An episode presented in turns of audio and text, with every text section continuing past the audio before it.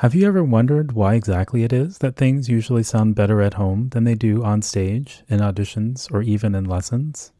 It's easy to chalk it up to nerves or assume that you just have to practice more or get more performance experience.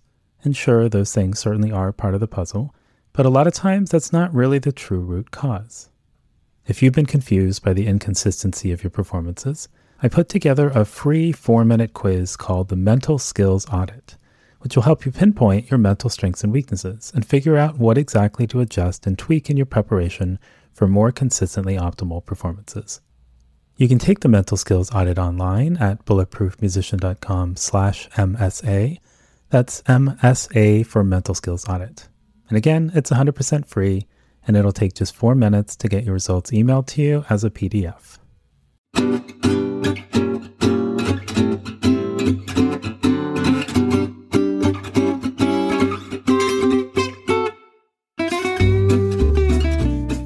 This is Noah Kageyama, and you're listening to the Bulletproof Musician Podcast.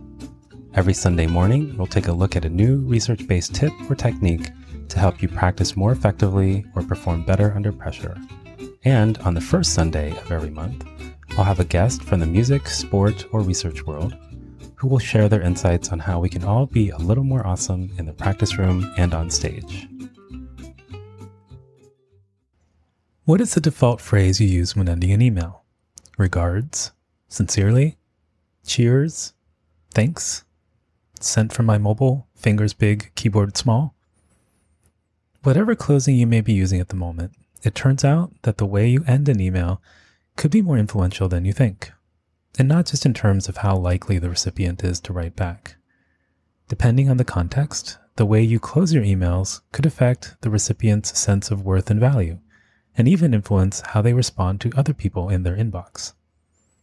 Yeah, I know. That does sound like a little bit of a reach, but stick with me for a moment because the research is actually pretty interesting. A couple weeks ago, I stumbled across an article where the email productivity company Boomerang describes finding that emails with a closing that expressed gratitude, like thank you or thanks in advance, had an average response rate of 62%, while emails without a gratitude based closing, like BEST, had an average response rate of just 47.5%. This seemed like a pretty handy email hack, but this wasn't a true research study, so it made me wonder is this really a thing? And if so, why does an expression of gratitude increase the likelihood of a response? It turns out that others had wondered the same thing, and in a series of studies, a pair of researchers tested the effect of neutral and grateful emails to see if grateful emails might lead to more pro social behavior. As in, would expressing gratitude increase the likelihood of receiving a helpful response? And if so, why would that be?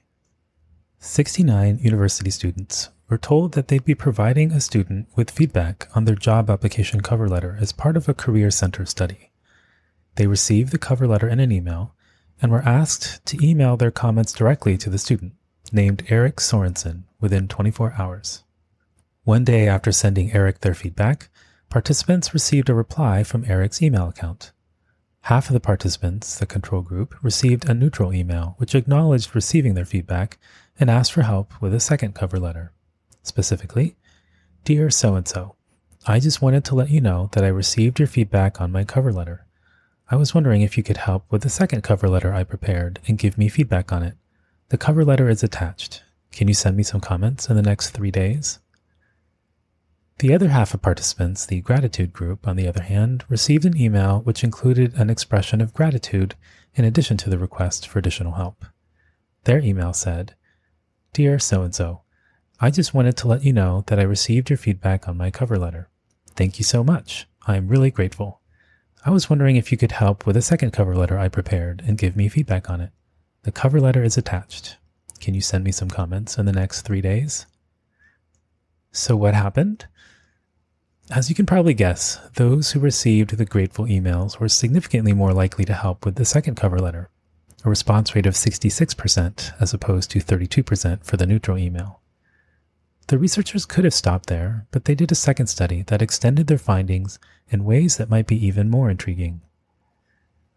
The next study started out the same way as the previous one, with 57 university students being asked to provide this fake student Eric with comments on his cover letter. Once again, half of the participants, the control group, received a neutral email from Eric confirming that he received their feedback. Specifically, Dear so and so, I just wanted to let you know that I received your feedback on my cover letter. Meanwhile, the other half of participants, the gratitude group, received a more grateful email, like, Dear so and so, I just wanted to let you know that I received your feedback on my cover letter. Thank you so much. I am really grateful. However, instead of Eric asking for help on a second cover letter, one day later, participants received an email from a totally different made up student with the name Steven Rogoff, who wrote, Hi, so and so. I understand that you participated in a Career Center study to help students improve their job application cover letters. I was wondering if you could give me feedback on a cover letter I prepared. The cover letter is attached. Would you be willing to help me by sending me some comments in the next two days? Just to clarify, at this point, the participants don't know that they are still participating in a study. As far as they know, Stephen is just some rando student reaching out for help. So, how did they respond? Well, once again, participants who received the grateful email from Eric were about twice as likely to help this other totally random student, Stephen, as those in the control condition who received the neutral email, with 55% in the gratitude group responding with feedback, compared to just 25% of those who received the neutral response. So, what are the implications and takeaway of this? I'll get to that in a moment, but the bigger question might be why did these expressions of gratitude lead to a willingness to help others, even strangers who were not at all connected to the person who originally expressed gratitude? There are two theories about this. One possibility is that expressions of gratitude increase our self efficacy or our sense of competence. And when we feel more confident in our ability to be helpful, we are more likely to do so. The other possibility is that gratitude contributes to our sense of social worth, or the feeling that we are valued and can make a positive difference in others' lives. And that when we feel our efforts to help are appreciated, we are more likely to extend ourselves in this way. If, on the other hand, we are not sure if our efforts are valued, or have concerns about whether people will accept or reject our help, we're less likely to try. So, which is it?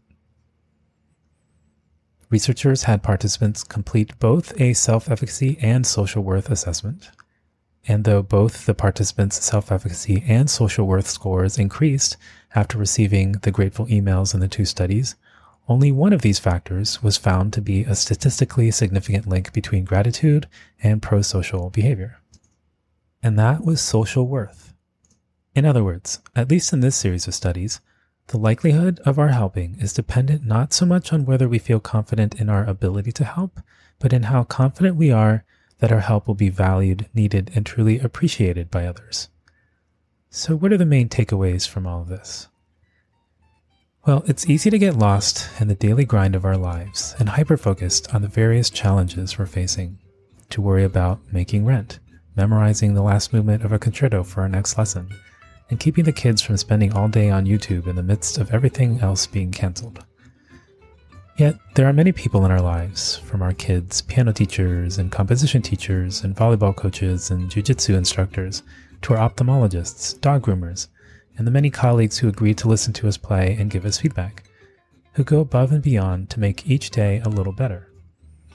So I love the idea that reflecting on our gratitude for their presence and expressing this to them could not only make them feel more valued, needed, and appreciated, but that this could also contribute to a bit of a domino effect of behaviors that could positively impact the lives of others. How, in other words, a simple thank you today could make the world a slightly better place for a stranger tomorrow. You can find links to this week's study and other resources like practice hacks and the audition cheat sheet at bulletproofmusician.com slash blog. And if you found the episode helpful, please share it with a friend or practice buddy who you think might also enjoy experimenting with this during the coming week.